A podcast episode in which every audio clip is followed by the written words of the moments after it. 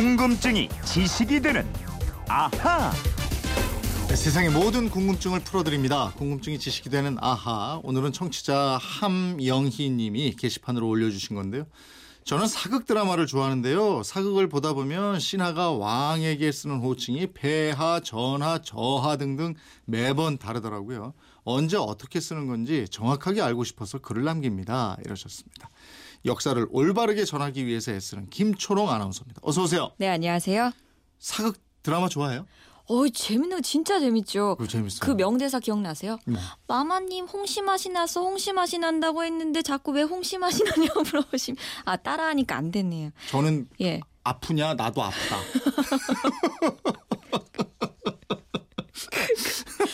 아 명대사들이 주옥같이 있었어요. 우리가 하니까 주옥 예. 같지 않아요? 아무튼 저는 장금이었고요. 혹시 모르실까봐. 오늘 사극에 예. 나오는 호칭들을 예. 한번 예. 예, 싹 정리해봤으면 합니다. 알겠습니다. 우선 신하들이 임금님을 높여 부를 때 쓰는 말 참 다양한데 다 뜻이 있겠죠? 있습니다. 우선 폐하 이 말은 황제에 대한 존호입니다. 예. 폐라는 글자는 대궐 섬도를 뜻하는 말인데요. 음. 폐하는 신하들이 이 섬돌 밑에 서서 우러러 보는 분이다 이런 뜻입니다. 네. 그 다음에 전하라는 말도 들어보셨죠? 음. 황제가 임명하거나 인정해준 제후국의 왕이나 황태자, 왕태자, 영주 이런 사람들에게 썼습니다. 아. 우리나라는 고려 시대까지는 임금을 폐하라고 했는데요. 음. 중국에 조공을 바친 이후부터는 전하라고 네. 불렀습니다. 제후국 뭐 이렇게 됐구나. 예. 예. 조선 말에 대한 제국으로 바꾼 뒤 이 고종 황제, 순종 황제에게만 폐하라고 불렀고요. 두 황제를 제외한 임금들은 모두 전하라고 했습니다. 네. 우리로서는 사실 자랑스럽지 못한 칭호가 전하가 됐습니다. 그러네요. 그러네. 예. 저하도 있잖아요. 저하 그러던데. 저하는 왕세자나 황태손을 높여서 부르는 칭호입니다. 네. 저는 집저자를 쓰는데요. 일반 백성의 집보다 땅을 돋워서 음. 높게 지은 집을 의미하게 되고요. 네. 이렇게 돋은 땅보다 낮은 곳에서 뵙는 분이다 이런 뜻이고요. 음. 또 저하 바로 밑에 하파라는 호칭도 있었어요. 네, 네. 이 하파는 정일품 벼슬을 하는 관리나 임금의 대원군을 높여 부르던 말입니다. 아, 그러니까 폐, 전, 저, 합 이게 모두 계단 또는 건물 이런 것하고 관련이 있네요. 예, 그렇습니다. 어, 얘기하다 보니까 예전에 대통령 뒤에 대통령한테 각하 이랬잖아요. 어, 그러던 시절이 네. 있었죠. 각하는 하자를 붙이는 이 호칭 서열 중에서는 가장 낮은 서열입니다. 음. 정승이나 왕세손을 면전에서 부를 때 각하라고 했었고요. 네, 네. 조선시대에 우리 관료들이 중국 대신에게 글을 쓸 때 사용하던 말이기도 했습니다. 예. 이각 역시 건물과 관련이 있는 말이죠. 그렇군요. 예. 그리고 사극에 보면 그 왕의 어머니나 할머니들은 왕을 부를 때 주상 이렇게 하던데. 예, 예. 주 상이라는 호칭은 왕보다 높은 위치에 있는 상왕이나 대왕 대비, 왕 대비, 대비 이런 왕의 윗사람들이 왕을 부를 때 썼습니다. 네. 또 사극을 보면 상감마만 합시오 하면서 예. 임금의 행차를 알리곤 하잖아요. 음, 이 상감은 가장 높은 곳에서 백성을 살피는 사람이란 뜻으로 음. 임금을 가리키는 일반적인 호칭입니다. 네. 또 사극 보니까 영감이니 뭐 대감이니 뭐 이러는데 예. 이것도 아무한테나 부르는 건 아니었죠. 아, 그럼요. 먼저 영감은요. 정삼품 당상관 이상 의 관리를 부르는 호칭이었습니다. 음, 당상관이라는 직책은 조정에서 정사를 논의할 때 당, 즉 대청위에 올라 앉을 수 있는 관직인데요. 네. 주요한 정책 결정에 참여하고 정치적 책임을 갖는 높은 자리입니다. 음, 이 당상관 이상의 관리를 영감이라고 불렀고요. 음. 대감은 영감보다 더 높은 정이품 이상의 관직을 가진 전현직 관료를 공경해서 부르던 칭호입니다. 네. 또 정삼품 이하 관리를 당하관이라고 했는데 이 사람들은 나 으리 이렇게 불렀죠. 저는 예전에 그 젊은 사람한테 영감 뭐 이래서 예. 아니 뭐 젊은 사람한테 영감이라고 그러나 이랬는데 이게 그 영감하고는 다른 거예요, 그죠? 예, 우리 영감, 어, 예, 요렇게 불- 노래 왜 불러? 불렀다. 이거하고는 예, 다른 거죠. 예, 그거랑 네. 다른 거였어요. 나으리도 관리를 부르는 이름이었어요, 그러니까. 그렇죠. 예. 그럼 서열대로 보면 대감이 제일 높고 그 다음이 영감이고 나으리고 이런 순서겠네요. 네, 맞습니다. 지금까지는 지금 남성들 위주로 말씀을 드렸는데요. 네. 여성들의 호칭도 참 다양합니다. 음. 우선 왕의 부인, 왕비의 호칭은 중전이죠. 그렇죠. 예, 왕비의 처수가 궁궐의 중심 에 있다 그래서 붙은 호칭이고요. 아. 이것 말고도 곤전, 내전, 중궁전, 음. 후 이런 말도 왕비를 가리킵니다. 네. 또 왕의 어머니나 할머니는 대비이고요. 어머니는 왕대비, 음. 할머니는 대왕대비가 됩니다.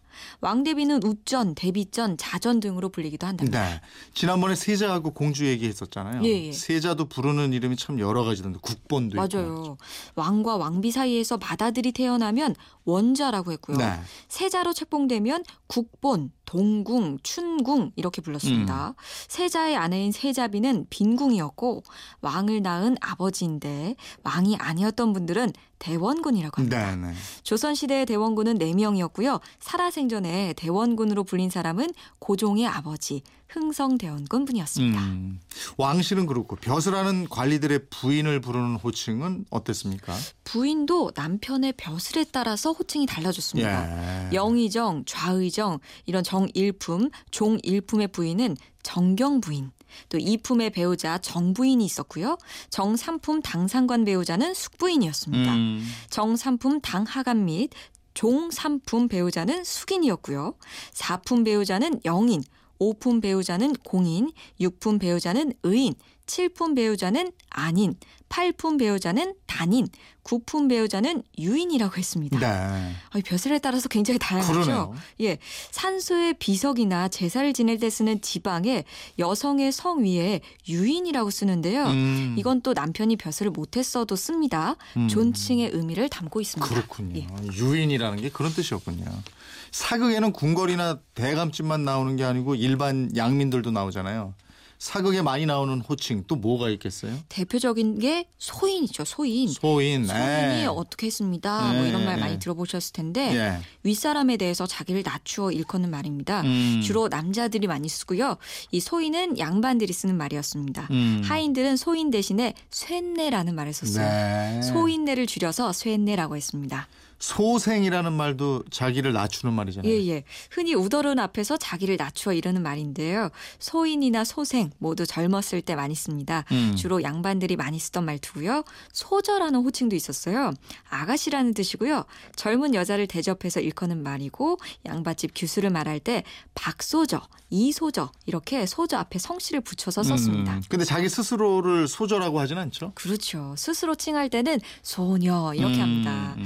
나이가 어리거나 결혼을 안 한 여자가 윗사람에게 자기를 낮춰 일컫는 말이고요. 그 일은 소녀에게 맡겨주십시오. 뭐 이런 식으로 썼습니다. 네. 그리고 아들이 부모님께 자신을 낮추어 말할 때 소자, 소자도 무사히 지내고 있습니다. 이렇게 아래곤 했죠. 아니 뭔가 분위기가 있어요. 네? 양반들이 있어서 그런가. 소자 그래 싸움 나이다. 예. 네. 참 예를 갖추는 말들이 예. 이렇게 호칭에서도 티가 났던 것 같아요. 그리고 이런 이런 말을 쓰면 사람이 차분해지고 예. 좀 이렇게 천천히가 돼요. 예, 예. 근데 요즘 우리 말투부터가 막 빨라 그냥. 맞아요. 그죠? 모든 게 좀 빠른 시대라서 음. LT 시대라고 하잖아요. 우리도 빠르잖아. 함영희 님 사극에 나오는 호칭 다 아셨죠? 이랬잖아. 우리 방송 시간 때문에 또 어쩔 수가 없고. 예, 생방송이라 예. 예. 저 궁금증 싹 풀리셨습니까? 저희도 많이 배웠네요. 예. 선물 보내드리겠습니다. 이번 저는 궁금한 거 생기면 어떡하면 돼요? 예, 그건 이렇습니다. 인터넷 게시판 MBC 미니 휴대폰 문자 샵 8001번으로 보내주시면 됩니다. 짧은 문자 50원, 긴 문자 100원의 이용료 있습니다. 여러분의 호기심, 궁금증 많이 보내주십시오. 내일은 어떤 거 풀어주실래요? 학교에서 하는 가을 운동회 혹시 가보셨나요? 아, 좋죠. 예. 가른동에. 근데 운동회를 보면 꼭 청팀하고 백팀을 나눠서 청백전을 하잖아요. 그렇죠. 그 옛날에 MBC에 왜 유쾌한 청백전도 있었고요. 어, 변웅전 아나운서. 예, 근데 왜 청백으로 나눌까요? 음. 청팀, 홍팀 이렇게 대결할 수도 있고 아니면은 네, 네. 뭐 좌팀, 우팀 이렇게 할 수도 있고 어. 다양하게 할 수도 있는데 왜 청팀, 백팀일까? 이 궁금증을 풀어보겠습니다. 아, 그러네. 일본에서는 무슨 가요 제전 할 때 청팀, 홍팀 이렇게 하는 것 같은데 우리는 왜 그럴까? 알겠습니다. 궁금증이 지식이 되는 아하 김초롱 아나운서였습니다 고맙습니다. 고맙습니다.